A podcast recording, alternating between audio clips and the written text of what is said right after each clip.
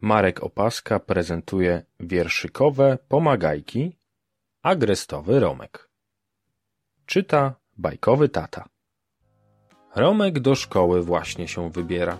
Strasznie dużo czasu zawsze mu to zabiera.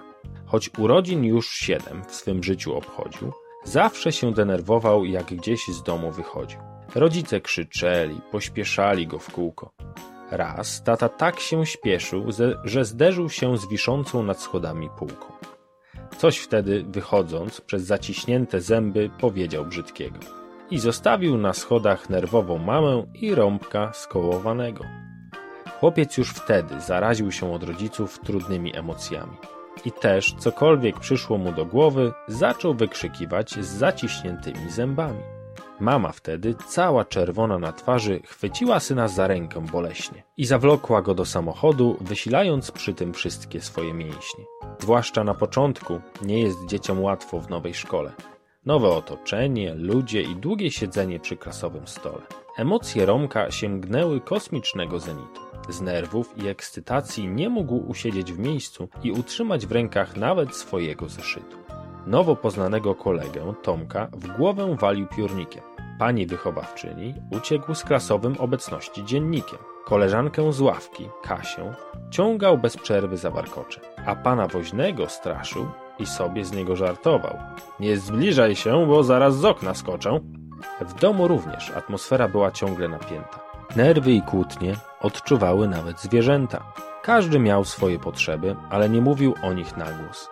Jedynie się obrażali w krzykach, aż się jeżył na rękach włos. Teksty ty głupku, ty leniu, ty miernoto. Słyszał ten dom zbyt często.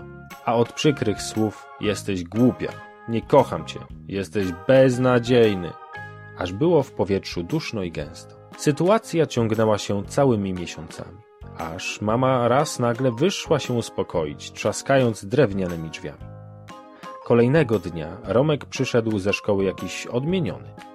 Nadal miał złości grymas na twarzy i był cały na twarzy czerwony, ale nie krzyczał i się nie awanturował. Mam dziś humor agrestowy, powiedział i szybko się do pokoju schował. Mama, nauczona doświadczeniem, nie zareagowała. I tak mnóstwo swych domowych obowiązków miała. Po jakiejś godzinie Romek przyszedł i usiadł bez słowa. Powiedział już normalnym tonem, że trochę od wrażeń boli go dzisiaj głowa. Długo z panią psycholog w szkole dziś rozmawiał. I żeby wszystko się udało, na głowie dosłownie nawet stawał. Pani mu powiedziała, gdy ludzie, w tym dzieci, złość swą agresją okazują, to wyraźny znak dla innych, że czegoś bardzo w życiu potrzebują.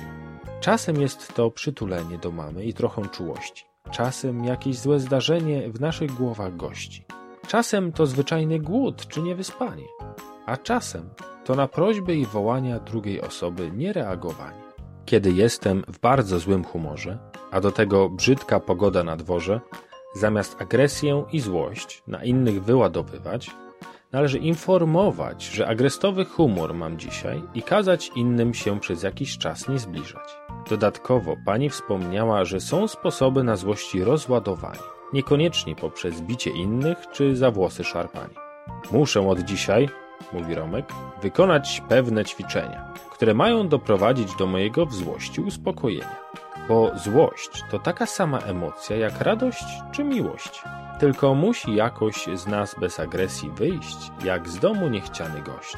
Mogę zamknąć się na przykład w pokoju i krzyczeć, aż będę miał dość.